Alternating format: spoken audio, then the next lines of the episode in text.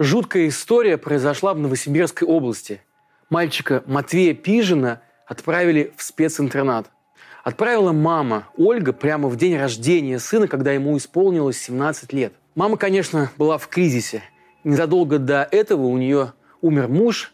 Ну, кроме Матвея, у Ольги было еще шестеро детей.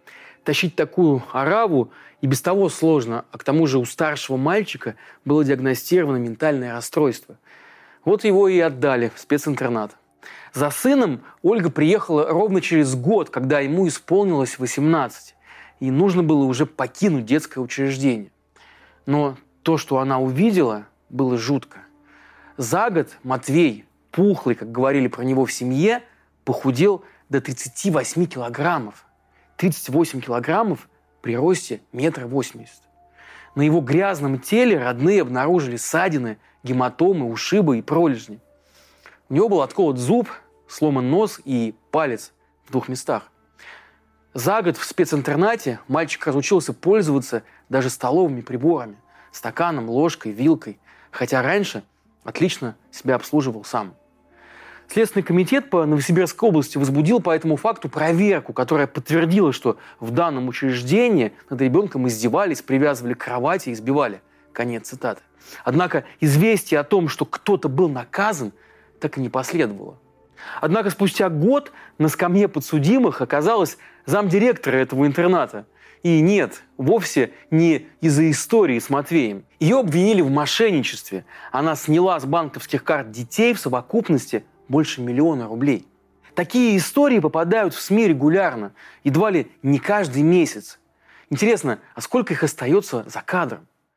Тема про интернаты для детей с ментальными особенностями обсуждается так часто, что уже должна была вроде набить оскомину, но нет. Всякий раз она обнаруживает новый, еще более страшный поворот. Хотя, казалось бы, куда страшнее. И где же то самое дно? Уровень медицины в регионах, а особенно уровень психиатрии, зачастую настолько низок, что в детских интернатах для умственно отсталых, как их называют по советской привычке, нередко оказываются вполне нормотипичные, просто педагогически запущенные дети. В детдомах таких много. У системы нет ни ресурсов, ни желания разбираться с каждым маленьким человеком индивидуально, обращать внимание на его или ее особенности и учитывать его или ее личные нужды. Вот и случаются такие истории, как та, что произошла с челябинцем Александром Смольниковым. Он провел в таком интернате 10 лет, был отправлен туда по рекомендации детдомовской медико-педагогической комиссии, которая осматривала будущих первоклассников. Комиссия попросила мальчика нарисовать геометрические фигуры, ну а Саша не стал, побросал карандаши и просто ушел. Ему поставили диагноз умственной отсталости и отправили в специнтернат. А через 10 лет выяснилось, что диагноз был поставлен неправильно. Почему сигналов тревоги не подавали в самом интернате? Ведь педагоги и психологи, которые там работают, не могут не понимать, что Саша, в общем-то, здоров. Ну, ответ прост. Финансирование таких интернатов подушевое. То есть, чем больше детей, тем больше денег получает учреждение. Выходит, самой системе проще и выгоднее приписать ребенку диагноз и держать его там как овоща, чем пытаться вырастить здоровым человеком.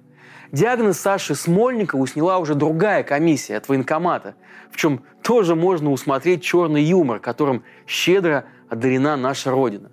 Людей с ментальными особенностями в армию не берут, так что военкомовская комиссия приходит уже со своим более мелким ситом. То есть, когда человек оказывается нужен стране, хотя бы в качестве солдата, она присматривается к нему получше. А за те 10 лет, что мальчик прожил в интернате для детей с особенностями, его интеллектуальная состоятельность, как и виды на будущее, никого, выходит, не волновали. Впрочем, даже у тех детей, которые смогли избежать коррекционного интерната и выросли в обычном детском доме, судьба в подавляющем большинстве случаев складывается печально – Любой педагог подтвердит, жизнь в государственных учреждениях, в том числе и в детских домах, накладывает отпечаток, от которого человеку просто трудно избавиться. Все общее, ничего своего, отсутствие элементарных бытовых навыков, неумение принимать решения. Как рассчитать бюджет до зарплаты, как оплатить коммунальные услуги, что нужно, чтобы оформить документы. Это лишь небольшой список проблем, которые сваливаются на подростка за стенами детдома. Ему приходится привыкать к тому, что чай – это не готовый напиток, и чтобы его сделать, нужно залить кипятком заварку. А свет включать и выключать можно в любое время, и достаточно самому лишь щелкнуть кнопку. В материалах о судьбе выпускников детдомов СМИ ссылаются на статистику Генпрокуратуры от 2012 года. 90% выпускников детских домов не доживают до 40 лет. 40% из них по причине различных зависимостей и еще столько же из-за вовлеченности в криминал. Ну, а 10% кончают жизнь самоубийством. Более свежих данных прокуратура не публиковала. И этот факт можно трактовать в любую сторону – то ли все у наших дедомовцев наладилось, и все они фигурируют теперь в строчках списка Forbes, ну или же не наладилось. И тогда говорить про это нельзя. Это ведь может сломать пресловутые путинские скрепы. Ведь в том же 2012 году Владимир Путин в ответ на принятый в США акт Магнитского подписал закон Димы Яковлева, известный сейчас в России как «закон подлецов». Этот закон запретил американцам усыновлять российских детей. И с самого начала авторам закона было очевидно, что этот преступный, по сути, документ лишит возможности, прежде всего, детей с инвалидностью попасть в семьи. Ведь их охотнее усыновляли именно иностранцы, и особенно американцы. И заботились о них, в отличие от нашей страны, где от таких большинство просто воротит нос. Так, до принятия закона чуть меньше половины усыновленных иностранцами детей с инвалидностью забирали именно в американские семьи. В одном только 2012 году, накануне принятия закона Димы Яковлева, американцы усыновили 748 детей из России. Всего же с начала 90-х годов американские семьи усыновили более 60 тысяч детей из России. Вы только вдумайтесь в эти цифры. Десятки тысяч людей, многие из которых были тяжелыми инвалидами, обрели семьи – выросли, живут нормальной жизнью, они где-то прозябают и гниют в российском ПНИ. Закон Димы Яковлева, названный так из-за мальчика, умершего в США в приемной семье, был в чистом виде актом мести. В ответ на акт Магнитского, который немногим ранее подписал президент США Барак Обама – этот документ, акт Магнитского, вводил санкции против российских чиновников и силовиков, причастных к смерти в СИЗО юриста компании Heritage Capital Сергея Магнитского. Мы недавно публиковали разбор про это. Если коротко, то Магнитский подумал, что окажет российскому государству большую услугу, как гражданин, вскрыв преступную цепочку, когда чиновники-коррупционеры выводили колоссальные бюджетные средства через налоговые возвраты. Но Магнитский не знал истинных бенефициаров и сам того не понимая, обнародовал метод пополнения путинского общака, за что и заплатил жизнь. У Магнитского был порядочный работодатель, у которого было много связей в Европе и США. Его звали Уильям Браудер. Он решил, что если возмездие для убийц невозможно в России, то пусть их преследуют по всему миру. И сумел добиться принятия в США этого закона против убийц Магнитского. Ну а Россия ответила, наказав за действия США наших собственных сирот и инвалидов. В июле 2013 года Госдепартамент США направил Павлу Астахову, в то время детскому омбудсмену, даже список из 259 сирот из России, усыновление которых сорвалось именно из-за закона Димы Яковлева. Конечно, в законе Димы Яковлева вы нигде не найдете формулировки про то, что этот закон – ответочка. Наоборот, там говорится в основном про то, каким невероятным риском подвергались российские сироты в Штатах. Но справедливости ради надо сказать, что ведь не одни Штаты усыновляли наших детей. Были и другие направления. И по другим направлениям российские власти продолжили работу. И нет, уже не в порядке реакции на акт Магнитского, а исключительно в интересах укрепления скреп, которые к тому времени уже появились в российском общественно-политическом дискурсе. В итоге в 2013 году был принят закон, который запретил усыновлять российских детей однополым семьям, а в феврале 2014 года усыновлять и тем, кто не состоит в браке и при этом живет в странах, где разрешены однополые браки. Как результат, 12 пар из Канады в 2014 году так и не смогли стать новыми папами и мамами для российских детей. При этом большинство из этих семей уже приезжали в Россию и встречались с детьми. А три пары даже вышли на заключительную стадию усыновления, то есть уже находились с детьми в глубокой эмоциональной связи. Однако вступивший в силу закон довести этот процесс до конца так и не позволил. В 2017 году в Иркутской области суд отказал в усыновлении гражданину Германии, пояснив, что претендент в браке не состоит, а в его стране действует закон о праве на брак для лиц одного пола. Так что иностранцы теперь усыновляют все меньше российских детей. Так, согласно официальным данным, в 2021 году за границу уехали всего 69 сирот.